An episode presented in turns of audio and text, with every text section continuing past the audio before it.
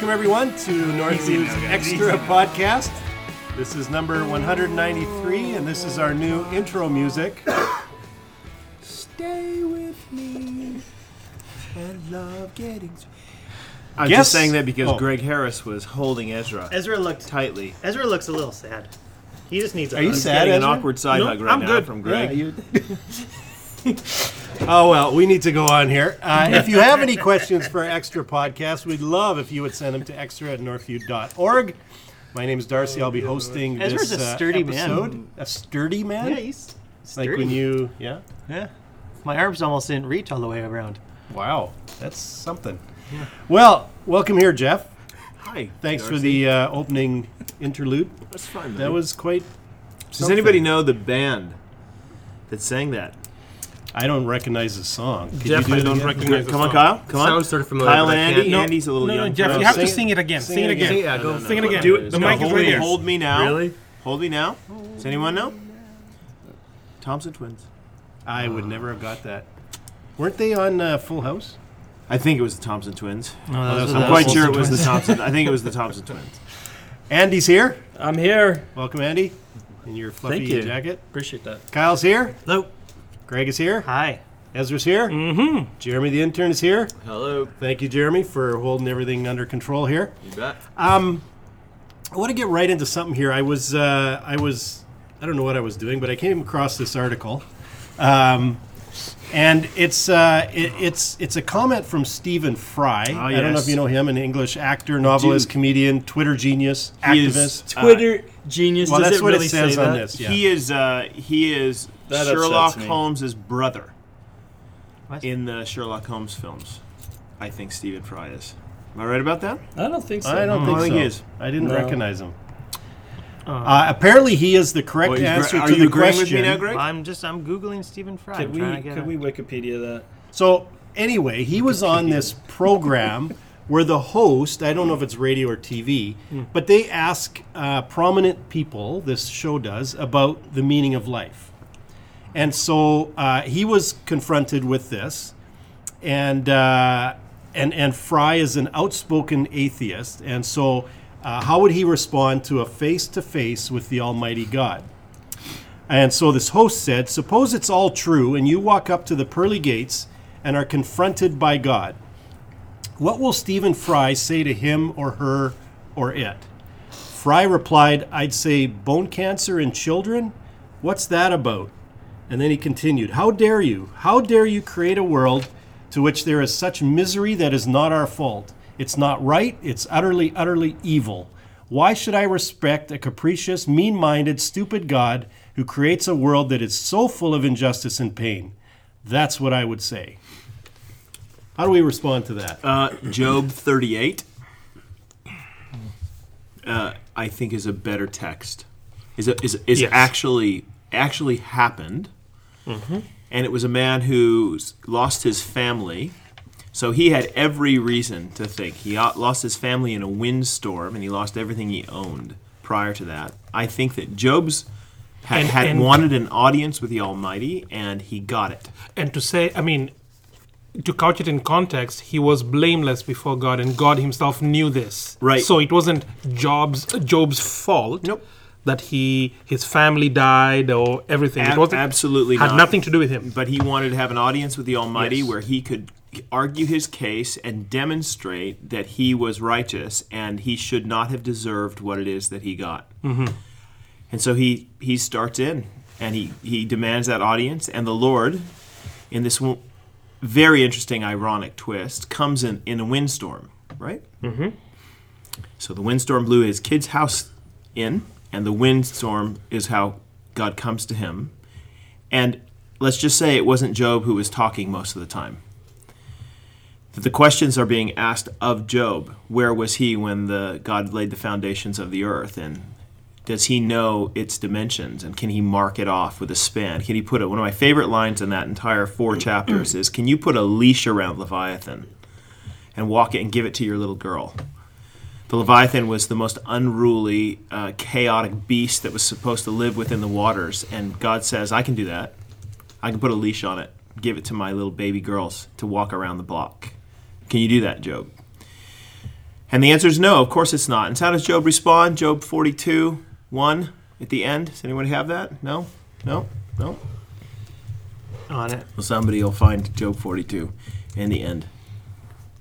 It's like a sword drill, but with Yeah, computers. with computers. Then Job answered the Lord and said, I know that you can do all things, and that no purpose of yours can be thwarted. Who is this that hides counsel without knowledge?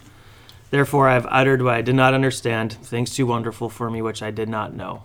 Whoa, wait a minute.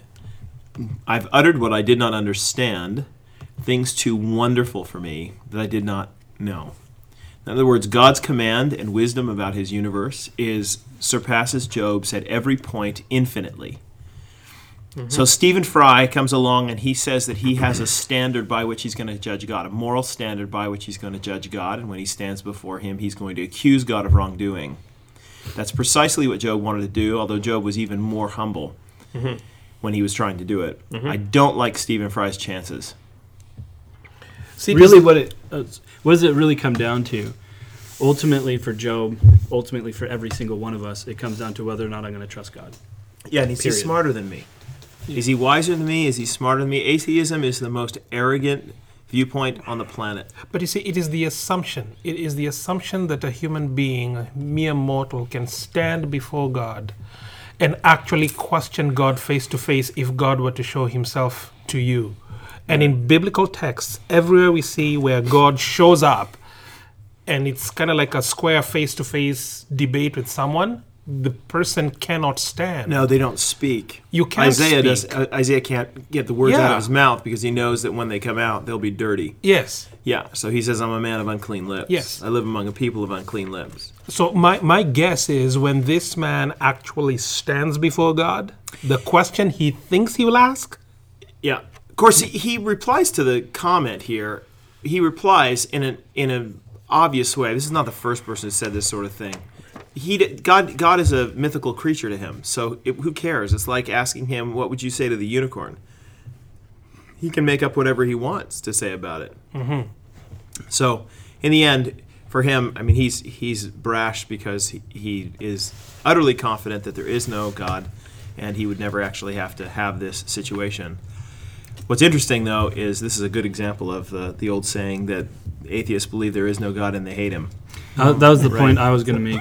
Every atheist I've ever talked to, maybe bar one, but even then, I think if you were to be honest with me, he'd fit into this as well. All of them, it, when you really get down to it, their arguments against God isn't that he doesn't exist, it's that they don't like him. Right. On a moral ground. so it's Yeah. more that they don't like him. Okay, but- Well, he said evil in his But isn't it tirade, isn't right? it isn't it though basically I could do it better. Well, yeah, I'm always a better judge. No, that if God. if I could have governed the universe, I would have done it better than you. I, Hmm. obviously, the comments here, I would have made it so that there Mm-hmm. wouldn't have been cancer. I would have made it so that there wasn't this and there wasn't Mm-hmm. this. Of course, the, the problem here is that Stephen Fry's wisdom is so small and God's is so infinite. God sees the end from the beginning. And what Stephen Fry doesn't want to acknowledge is, first of all, that there is a God, but secondly, that there is a God who is all wise and all knowing and all loving, so that even the things that he allows in his in his world actually serve an eternal purpose that he had before the foundations of the world. Mm-hmm. And really, this is the the same thing that Adam and Eve struggled with. And if we're all honest with ourselves, we this is struggle what we all struggle with. Absolutely. Which is, can we trust God? Yeah. Yeah. Can I trust him? And I think in in all of our own ways, we've said exactly what Stephen Fry said. Yep. Yeah, that one example misses the bigger storyline that scriptures paint for us and tell to us of the origin of evil um, uh, in the garden, but then the end of evil when Christ returns. So, yeah, uh, there is cancer and there are hor- horribly, you know, terrifying things that happen now, but they won't always be that way. And this is a Kyle. This is a really good point. It's it's like when you come to a movie or a play and you point to the middle of the play, and there's something in the middle of the play that troubles you, but but the the knowledge of the end actually colors that that middle. Mm-hmm. Knowledge of the beginning, like and this happens to me all the time when I watch a film and then I show it to someone I, I know. In the middle, they're just outraged by something someone does, and you and you say to them, "But wait, just wait." Just especially if there's a twist at the end. You're like, just wait, just wait. I know it looks awful right now, but just wait. And and that's that's the point here is that th- this all this fits within a larger framework. But Fry doesn't believe that. He believes in a in a purposeless universe that doesn't have any kind of divinity Now, in it. Fascinating enough, in that interview, he said, "Now, if we're talking about Zeus or one of the Greek gods, well, then fine, because you know these gods were are are just capricious, anyways, right? And they're just we're just their play toys. But the Christian God, I, I think, has a certain disdain for him because the Christian God is a good God. Yeah. Well, I- I'll read that quote. It says, um, uh, "the the host said, uh, and you think you're you're going to get in to heaven like that?" And Fry said, "I wouldn't want to. I wouldn't want to get in on his terms. They're wrong. Now, if I died and it was Pluto, Hades, and if it was the twelve Greek gods." Then I would have more truck with it because the Greeks didn't pretend to not be human in their appetites and their capriciousness and in their unreasonableness. they didn't present themselves as being all seeing, all wise, all kind, all beneficent, uh, because the God that created this universe, if it was created by God, is clearly uh, a maniac, utter maniac, totally selfish. There you have it. And there you have it. There you go. All right. Um, when we were uh, getting ready to start here, you guys were having a debate about um, books and about what books we should read or shouldn't read, and should we be telling people, "Hey, that's not a good book for you to read." And So- Jeff, you're saying we maybe Well, should. Greg was tell telling us how that. he's been reading Fifty Shades of Grey, Oh dear. and Ezra said you shouldn't read that, and and they almost came to fisticuffs. That's why they were hugging earlier. So, Oh dear. so was I wrong? Oh dear. My point was, I said that I don't, I don't know that my job is to tell people what books not to read. Now, And I said that's ex- precisely your job as a pastor in God's church. right. So now I want to push back and tell, tell Ezra of a couple books I don't think he should read. Thinking. Thinking? Yeah. no, that's book I actually want to tell you to read. now, hey, I, di- I said what not to read, not what you should read. Well, all of you should read that book. But let's imagine, let's just pick a book arbitrarily. Pick a book, and I say, Ezra, you shouldn't read that book. What's your response? Uh, I would ask. I would ask your reasons why you wouldn't want me to read the book. Because I told you not to read it. Okay. See, as a pastor, I would not tell someone not to read a book and not have a reason behind it. Just because. that's just exactly because. my point. Just Bec- so- because. So, it's really not me that has the authority to tell you to not read the book.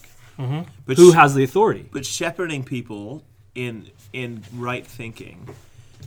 Is, That's my i- point Is, right exact, there. is exactly what we ought to be doing, and sometimes that's that that means telling them, you know, it's just not a good book. It's gonna lead. It's gonna it's gonna muddle things for you. It's But I want to shepherd them in you. good thinking. Right, and so there. so that I'm not making the decisions for them. I'm showing them how to biblically make a biblical decision so on what to read. what's what's your point? Andy? that the Bible tells us what not to read, mm-hmm. not me. Yeah, but but see, the Lord has granted me and you as His shepherds the authority to shepherd His people, and there, uh, I would by say the, res- I'd say the responsibility. the responsibility. Yeah. So as as we as we shepherd God's people, we discern what it is that would be good for the sheep and what is not, and so we identify what is not good, and But we tell we the sheep want this them- is not So good. you want them to read something that's you want them to read false teaching so that they can get used No, to false no, teaching. no. That's not what I said. Mm-hmm. I want to help equip them to know what they should or shouldn't read according to what the Bible says, not according to what I've said. Yeah, I, I'm. Listen, I, I, I was. There are several of us around the table here who have our, our foot in academia, and so I understand the academic desire here to say, oh, you need to give people an openness to all sorts of ideas and stuff. That's that's I get that. As a pastor, though, there is a category of such things as false teaching, and I'm not going to tell you to listen to Joyce Meyer. I'm not. And that might shock, shock- shock somebody who's listening right now. Joyce Meyer is a is a word faith heretic. To which then I would give biblical so- reasons why I think that Right, but I just she's word faith heretic. She she believes that basically she believes that we still live- live under the old covenant, and if you do good things for God, He owes you.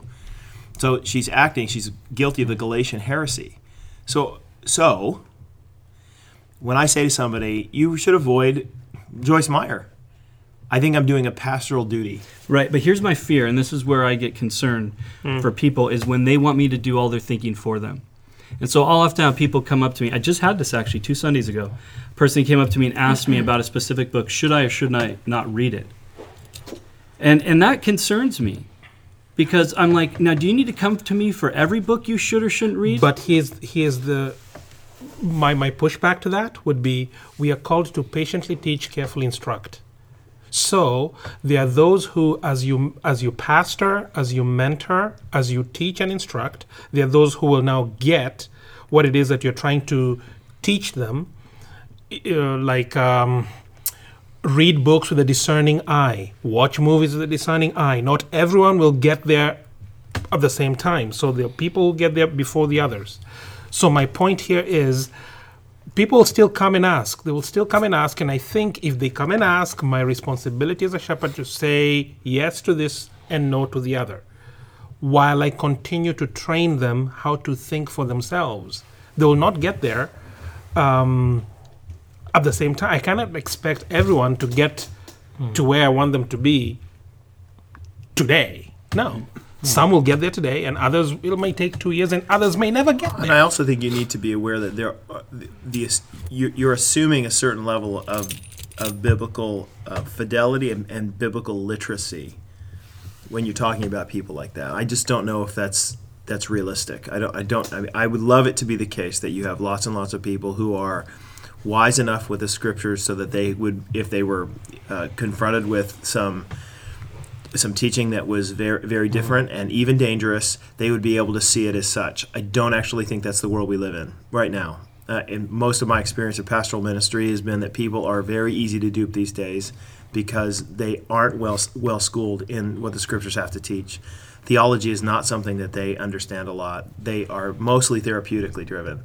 The reason that someone like Joyce Meyer has such a draw, especially on women, is because she is plain talking, tells some funny stories from time to time, and she she sort of tells it like it is type type of thing. It's sort of a. Do you guys remember the name Laura Schlesinger? Do you know who I'm talking mm-hmm. about?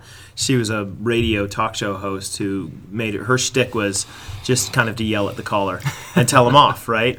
Well, Joyce Meyer has that kind of shtick too, and she's she, there's a draw to her and stuff. She gets involved in theology and starts talking about stuff and interpreting the Bible, and it's just a gong show. It's terrible. But most people, because they have this sort of pathos with her, this, this sort of feeling for her, they end up believing what she's saying about the Bible. And she's creating a very dangerous belief system in them that God owes you if you give him good stuff, whether it be money or faith or whatever. He owes you the good life. He owes you the good stuff. It's just not biblical at all. Yeah, if people have a question about a book, um, I'll sometimes ask, well, what, what are you hoping to get out of that book, or why why are you looking at that? What's what, what's your desired goal through that book? And then they tell me, then, well, uh, think about a book to replace it with, or a book that might be better, more biblically faithful. Um, so instead of reading Joyce Meyer, read Nancy Pearcey, Yes. who's coming to the Apologetics Canada conference, which is also selling another Andy's book, book. called Thinking. Thinking? Thinking? well done, well done. Well, that was a good. I appreciate what you're saying, Andy. I do. I appreciate what you're saying. You do, like we're we are not in the book burning business. I'm not Right. anyway in the book burning business. I, I believe very much that we should be giving people opportunity to study and learn and discover on their own. Mm-hmm. I At think the same time, there is a responsibility as pastors to say, well, that that actually is a that's a false teaching. Here's why. Yeah. I, I think that's my point, though, is we just kind of constantly bring people back to how we've arrived Right. at our conclusions because we, people naturally want to follow people. Yeah. And I think that's a that's a fear that I have. I want to point them to Jesus. I don't Right. want them following me. Uh, I need them to follow Jesus. Uh, want 'em- want their relationship with God to flourish. Yes, Uh, but there is there, there's also there is also a I'm going to say there's a fine line there. Yes, we are pointing people towards Christ, but we are actually modeling for them what Christ likeness looks like. yes. At the and same time, though, there's freedom. And, There and how is. does that all play in? Because we're not Jehovah's Witnesses, Yeah, but you're asking my Exactly. and we're we're not the Watchtower. But you're asking my opinion about it, and I will say that this gets into interesting places when, when Well, a book is is selling, you know, a million copies, a hundred thousand. Co- there, there are a lot of people in your church who are reading that book and being influenced by the teaching in that book. And so my my question is again, in the New Testament, when you find certain people in a congregation being affected by f- some form of false teaching, isn't it pastoral? Uh, sorry, the word malfeasance. It- it- pa- the pastor is failing in his duty if he doesn't doesn't.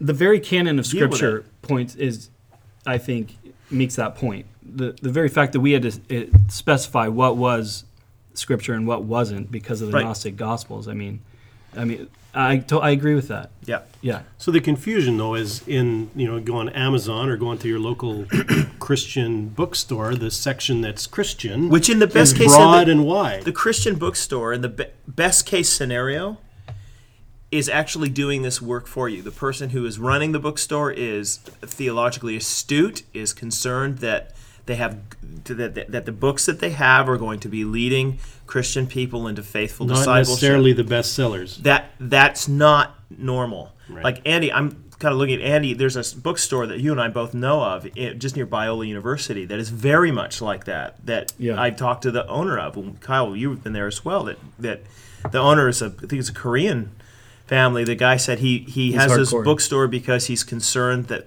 Christian readers don't read the right books. They don't read good Christian books that are faithful in their doctrine. Instead, it's all bestseller, and that's true. If you go to like the family bookstores or whatever it is that's around, usually it's just whatever the whatever's going to sell. Whatever's under the category of Christian. I think we're uh, to to push that point. I think where as pastors we can particularly help is some of the finer nuances where people haven't necessarily spent as much time studying in certain areas of theology, and they they have a more difficult time seeing where Joyce Myers or others are leading them astray or or don't have it quite right.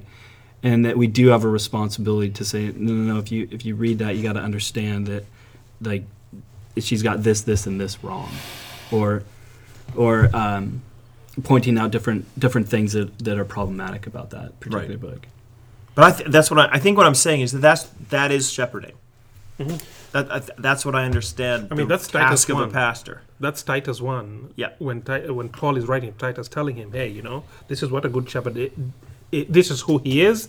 This is what he does, and this is so not only just teaching, but also rebuking and coming against.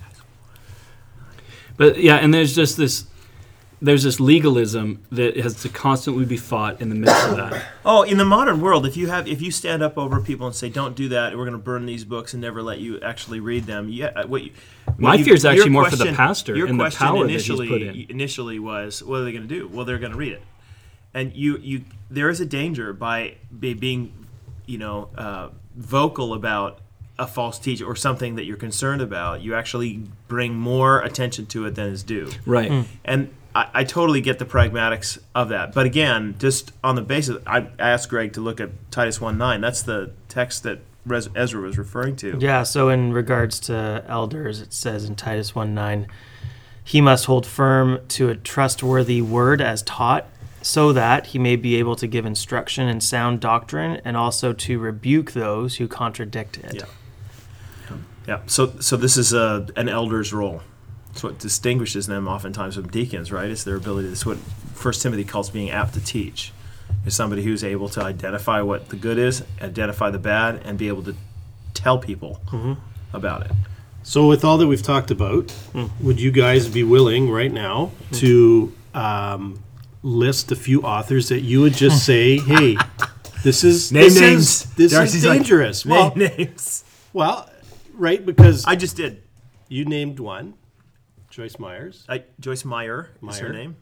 Yeah. it's only one of her. No, right. I think that if you if you have a steady listen, believe me, and I should make this clear, it is not that Joyce Meyer or Joel Osteen don't say some good things. They do. That's what makes it stinky. That's the hard part. Yeah. right? It, if it was all bad, nobody would ever like listen to them. But they say some good things at moments. There are moments where you listen to Joel Osteen and you think this guy sounds like a Christian pastor, and there are other times where you're like, this man is a wolf in the truest sense. Uh, so what? Satan comes as an angel of light. So that that's what you should expect. Is this mixture of really dangerous doctrine together with other uh, T.D. Jakes? I think is a very dangerous guy in the way that he the way that he he talks. Likewise, he's into the prosperity teaching. He's got some viewpoints on the Trinity that are still bizarre, mm-hmm. uh, and have some people have tried to clarify with him, but he seems to still hold on to the idea that mm-hmm. Jesus was a manifestation with, of God. That mm-hmm. is a that that's a her- heretical word. Has been for a long time. Jesus is not a manifestation of God. Jesus is God of very God. Yes. Same substance. Is the way it, it was phrased in the early church. So, um, so he denies some significant parts of the Christian faith. I think I'd, I'd be right to say that listeners of this podcast will have heard various names of different authors or different preachers in our deliberations in the past who would say, ah, that one I don't know. Okay, so why can I? I'm sorry, I'm jumping in. Why is it that we're all hesitant Why I'm is not- it that, that we're all hesitant in naming right the now? names? See, I'm not hesitant in naming people like Mary Baker Eddy, Charles Russell, Joseph Smith. You know, and I could keep going on. It gets more difficult. who is Mary Baker Eddy?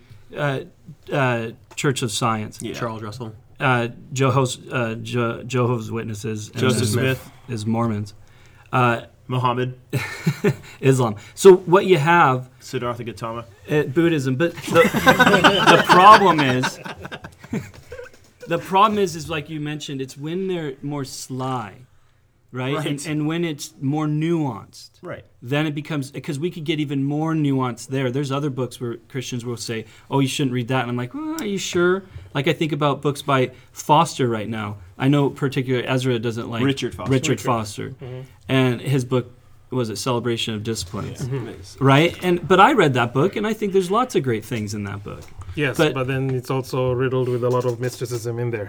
Right. So So it's not biblical. see, and then that's where that's what I'm, that's my point. Is it gets so nuanced, right? And that's when I start to Right. shy away. Right. So it's- that but- if, if, sorry. if. So if somebody comes to Ezra with a with a book, this book's the Yeah. spirit of the spirit of the disciplines, Yeah. Foster, Yeah. and says, "Hey, I that- want to think grow." That's actually not the name of it. Oh, it isn't. No, that's- Celebration. that's- Celebration, thanks. it's Celebration. Um, but Well, with this book, hey, I want to grow in my spiritual disciplines. I got, found this book. People recommended it to me. Ezra, what do you say to them? I think what I would say, I would discuss what the book is about with them, and then I'll tell them what might be helpful, but then I'll also tell them what, w- in my perception, what would not be helpful with that book, and maybe refer them to a different book, or just say, hey, you know what, that book might not be helpful. see, I think for that's what Andy would do. based on what you're looking for. If you had to ask the Andy, that, I don't know, Andy, is that what you'd do? Yeah, exactly. Yeah. Yeah, I think that you're saying the same thing. Yeah. I just Andy, I think, is pointing out the side of the view that actually there are some things in, in the book, for example, Foster's book, that are actually very helpful. Mm-hmm. There are other parts that you want to say, ah, not so sure about. Right? And I think I think it Most also books are like depends, and I think it also depends on the motive of the reader. What what are you looking for? What are you after? Um, is it a research book? Are you buying the book for your own personal growth and discipleship? If that's the case, then I'd say, eh, maybe not that one. Maybe a better one would be this one. So the hard part is that there can be a lot of good writing out there, sprinkled with some parts of bad theology that make it difficult then to, to discern when everything Okay, there are looks some, everything but, looks but good. some right? of this, it, it depends on the level of the bad, though. Yes. Some of it's central to the core Right. Christian doctrines. And that's my thing. But I think if we were to be honest, we could find fault in every single writer. I But even think not- of like Thomas Aquinas. but not fault necessarily with every core Christian doctrine. That exactly. So wouldn't we say then that there's this almost this playground, if Yep. you will, uh, in which we would say read inside the playground, and Do you have a merry-go- merry-go-round there? it might Okay. has a sandbox A little sure. swing. Uh, but but yeah, like I mean, I actually I had always really looked up to Thomas Aquinas, for example. But then I, I just was reading the other day about how his his understanding of of an eternal universe and his and his ideas, his buy-in to some Aristotelian ideas, really I like was actually quite shocking to me. And I was like, oh, you know, I, I was like, oh man. Mm-hmm. But then when I say, oh, you shouldn't read him because his cosmology's all wrong. Yeah, but but Andy, I think what I would say to that would be you are a mature Christian now. And you're going to read his book, you're going to read his book, there's there's a specific reason why you're reading the book. Maybe to research, to study, to understand deeply and so on and so forth. If I have a, a, a young man or woman who's coming along and wants to read these books, but I in my interaction with the person, I, I realize that they don't even have a strong foundation in the understanding of the basic tenets of the Christian faith. I would say, you know what, that might not be the best book for you here. That will not get you what you're looking for. Yeah. Maybe this one first. So I once once a person is grounded in their faith, and then they come with a question regarding hey, can I read this book or that book? Then I can now get into the nuances to say, hey, you know what, this guy in this particular book will lead you down this path. So you want to be have a discerning eye when you're reading him on this, if you desire to read him. And then the bigger question is, what's the motive? What, why? What are you after? Okay, so Second John nine, everyone who goes on ahead and does not abide in the teaching of Christ does not have God. Whoever abides in the teaching has both the Father and the Son. If anyone comes to you and does not bring this teaching, right, which is probably referring to the teaching of Christ, mm-hmm. do not receive him into your house or give him any greeting, for whoever greets him takes part in his wicked works. So I'm just wondering. This is this is John's word to us, Yes. and that he's it's in the context. Abide is the word for continuing Continuing, yeah. in the faith, mm-hmm. and his concern is that there will be those who will be won over by false doctrine, Yeah. and that if we don't actually point it out to them, it won't.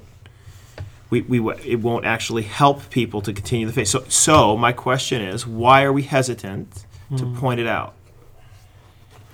I don't think we are hesitant to point it out. It's just for me, I'm totally thinking. hesitant. I am. See, I'm very for, hesitant for, to for, for me, I think that with to like each with each with each um, topic, with each issue that we discuss and deliberate, when an, when uh, if if we know that there's a particular false teacher in our time in our day who's teaching something contrary to what we believe the scriptures are saying, we name the person. So, Yeah. like you have named people from the pulpit who have taught whom I don't go out of my way to name them. yes, but But when- if people are, you're right. If people Mm-hmm. are being influenced by the teaching, and I find out enough about it in our church, then I will absolutely. then you will call it out when you Yes, notice that our congregation. Do you know what happens when I do this? People leave. Yes, people get And mad. this is this is the problem. Faithful, kind people leave because Yes. they don't like that attitude. They think that you are, uh, you know, on a witch hunt or something like that. Which, of course, Mm-hmm. you're not. You're actually trying to protect them from, yeah, as a shepherd would, You're doing from the gospel wolf. work. Yes. you're bringing your gun out to the edge of your property and shooting wolves. That's what you're doing. yes, you are. But they don't read it that way No. because, for the most part, and this is the part, Andy, that, that if you're not careful, I think is the part of that, that I would be concerned about. That if you, that people don't read it, they say they say, "Oh, you're just trying to limit us. You're like one of those book burning mean people from the days gone by who just want to limit my thinking. Who do you think you are?" And these sorts of things. This is the spirit of the age. Hmm. And my response is, well, actually, that's precisely what God's called me to do and mm-hmm. us to do is to try to help the people of God to discern these things because we mm-hmm. do have God has invested in us far more education and experience than he has a lot of people in the church. Mm-hmm. But what it's going to cost us is that it, that they sometimes won't like us. Mm-hmm. Then we won't be treated, you know, to the best dinners at all the best tables because we, we weren't open to all the wonderful ideas. If you want to go down that path, I can introduce you to lots of people who have decided to go down that path and entertain whoever it is that comes along and teaches whatever. Mm-hmm. And they are, they're the champions of the culture. Mm-hmm. So, do we have anywhere, I- and I don't know if we do or not on our website or whatever, a list of books that would be good recommended reading if you want to, you know, grow in this area, grow in that area? Yeah, most of the books that we put on our website and in our library. The resource center is full of books that we recommend. And we, we have taken up the task in the last little while to cull the books that we that we don't find helpful or ones that we even have questions about. We the books that are in our resource center right now are very much get the thumbs up from us. Hmm. Doesn't mean that we would agree with everything that's said in there, but but the majority of what's said and about the core doctrines is true, Yes. and we we, we are on board with. Now, Jeff, I know you're a big fan of Christian fiction. I am. So, what what what do you think about Christian fiction? Is I think it- Christianity should is fiction. Wow. Just kidding. Speaking of calling people out, Yeah. No. So, what is my? What do I think of Christian? yeah, wait, fiction? like is it is Christian I think fiction stories worth are great, buddy. or- I think stories are great. They are. I get. Don't you get a little bit concerned looking around the table? Don't you get a little bit concerned that, that if the entire diet of someone's reading is Christian fiction, I start thinking, eh. And some of the Christian fiction is is is just sanitized Harlequin romance.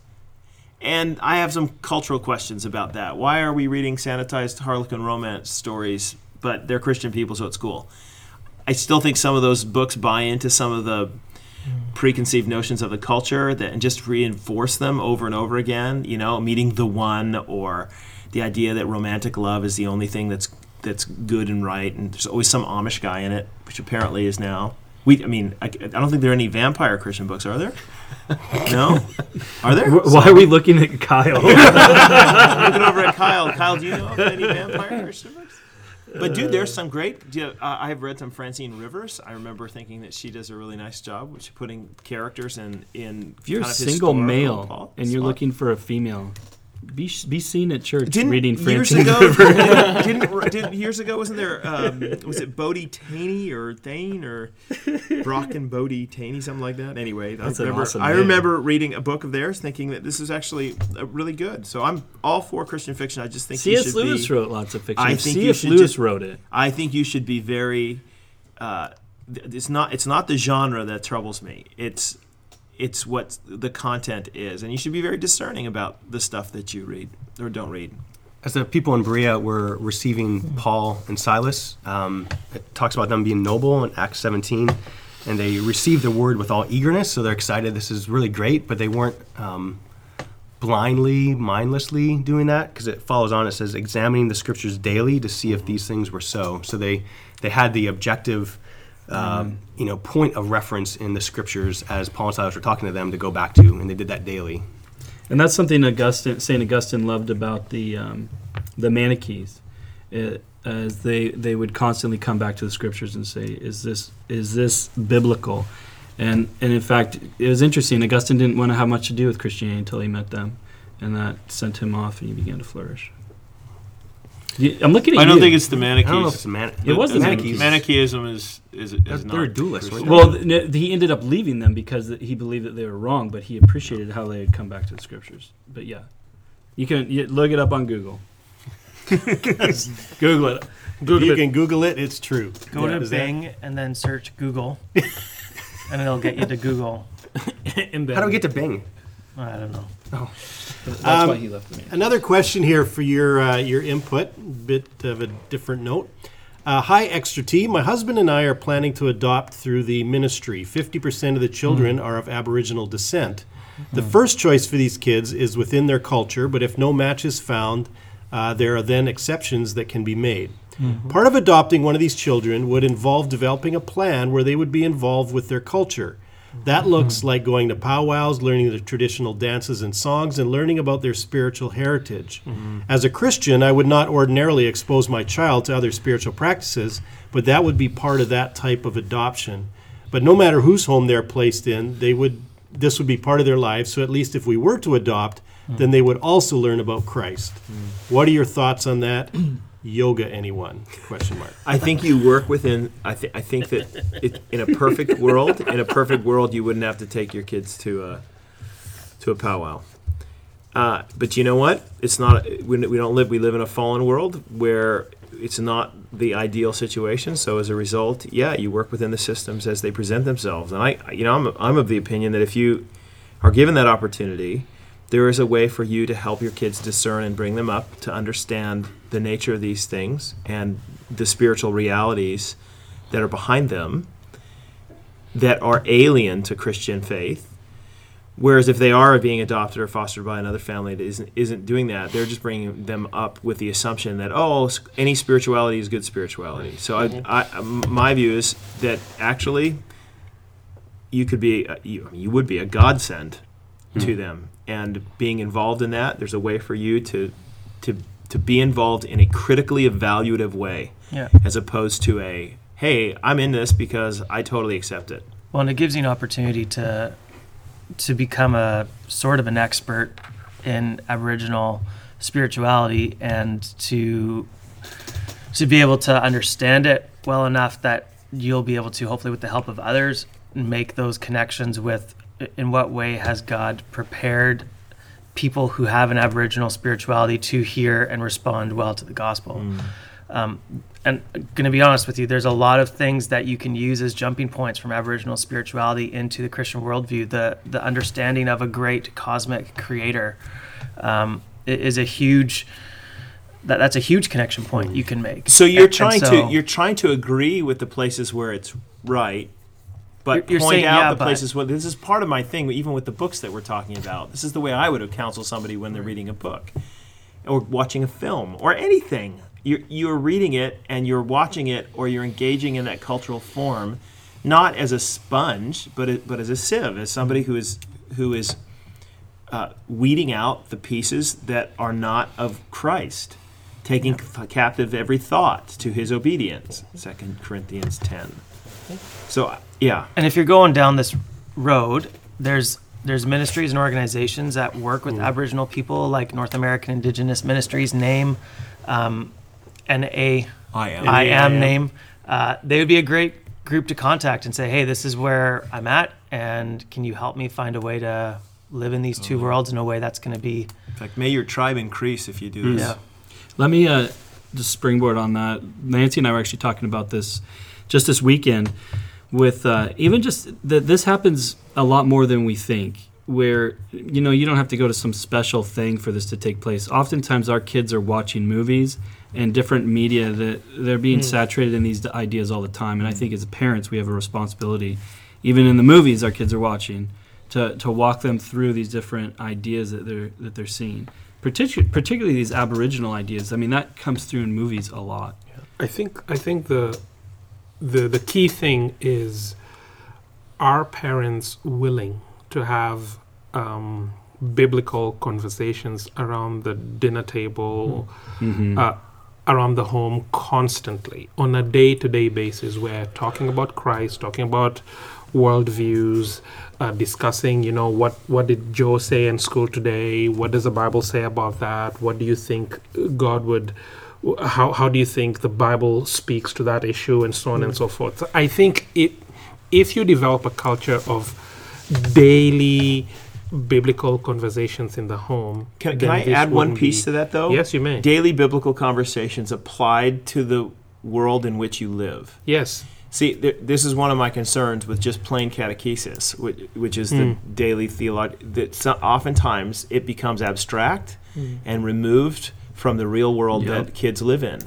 So, Exactly. for example, this weekend, there's a reason I talk about the Seahawks losing in a sermon about idolatry at the end of my sermon. It's because world that's the in. very real situation. When you're awake at four in the morning and you're mad at everybody, you got a problem with an idol.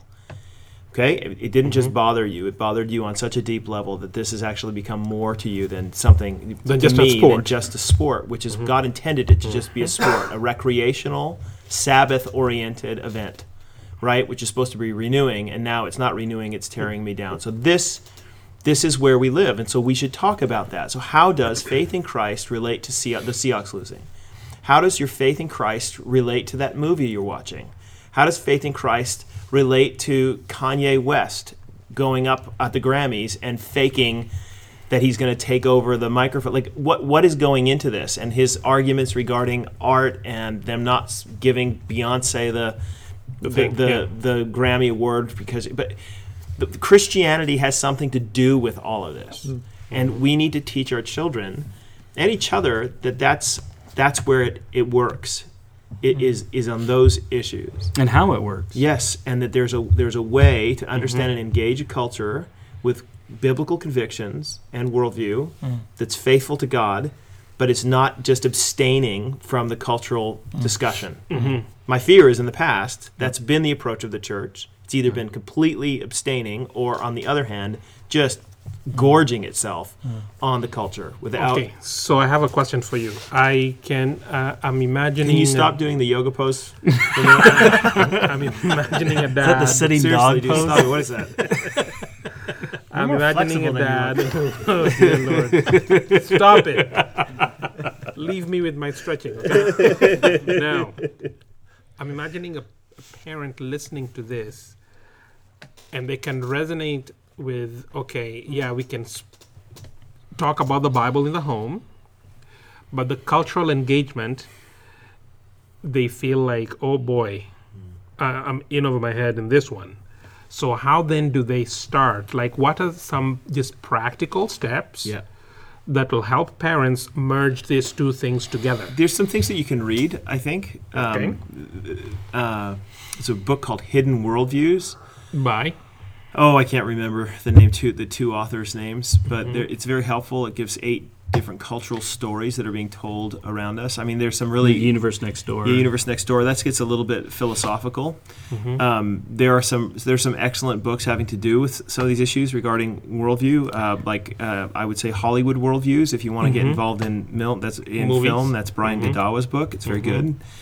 But this is what our theology, life, and culture classes are supposed to be, right? We, There's a reason that we don't just do books of the Bible, even though we do we want to do that we do books of the Bible, but we also want to engage people on other things. For example, this next year, I'm still playing around with the idea of doing um, a class called the Art of Argument, which is to it's a it's a class on informal logic. That might sound s- silly, but it's it's what reasons are specious and which reasons are, are good, and how does that have to do with Christianity? Well, your ability to determine a good argument for a biblical text or not really relies upon your ability to to, to understand what's a specious argument and what's what's a good one. Likewise, your discernment in your life is largely dependent upon your ability to to weed through a lot of the arguments and the persuasion that is given you. So it has a lot to do with that. Something like that, or me doing. I, I did for my doctoral stuff. Uh, I did a film, a classical film and theology. So this is not just yeah, not not just looking for. Um, yeah, there's a book called that, Film and Theology by Douglas. Douglas. It's okay. It's philosophical in its discussion or its, its style, but you, like. I, I, I do a class like that, and it's not just looking for the Christ figure in every movie. Oh, there he is, right? Superman. I, I, I, it, it's actually how do you take a movie, the read the intent of the author in the movie, then evaluate that intent according to biblical standards, and walk away from it both appreciating the beauty and the good aspects of the, The film, art form, yeah. and being able to critique it.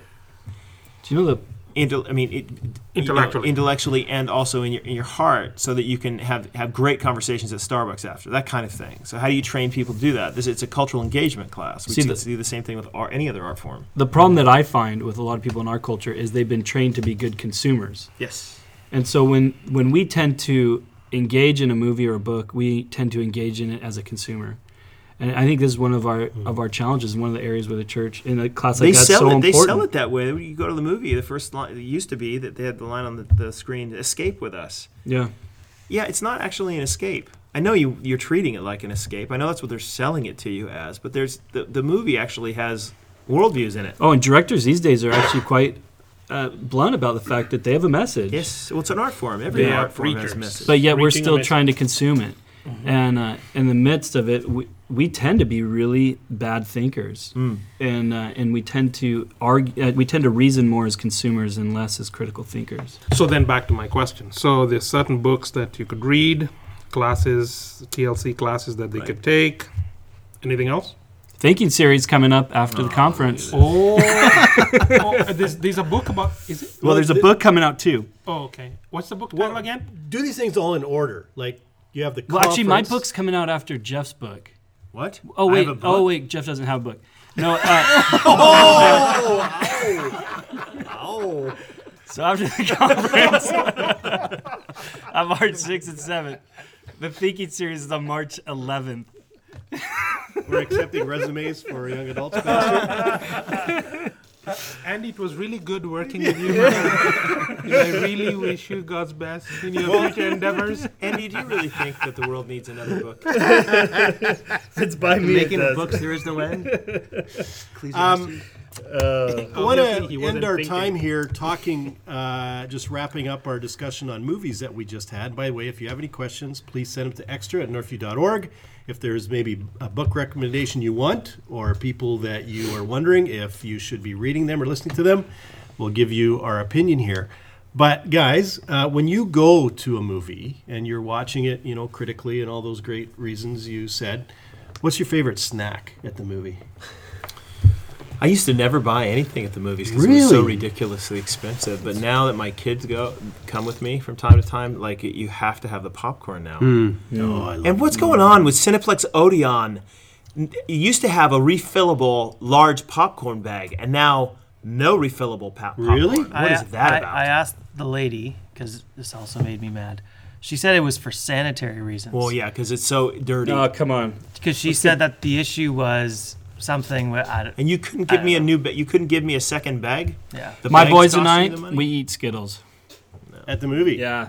that The calms them Steiger down. boys just My like, boys just dig gorge the on fuzzy Skittles. peaches at the movies, like those. But I will tell you that uh, Popcorn. popcorn, Popcorn's is where the it's answer at. to that. I tried watching a movie without popcorn once. I could. It was. I couldn't do it. I didn't enjoy the movie. but don't you love like when they ask you, "Do you want butter on it?" and you say no because you can go to the machine and get the and fake butter, pump all the butter you want. but it's not there. real butter. What? I don't think it's real butter. You butter. don't think either the other butter is real Yeah. butter? Actually, I don't like the butter on it because I it can't believe makes it's me feel butter. ill.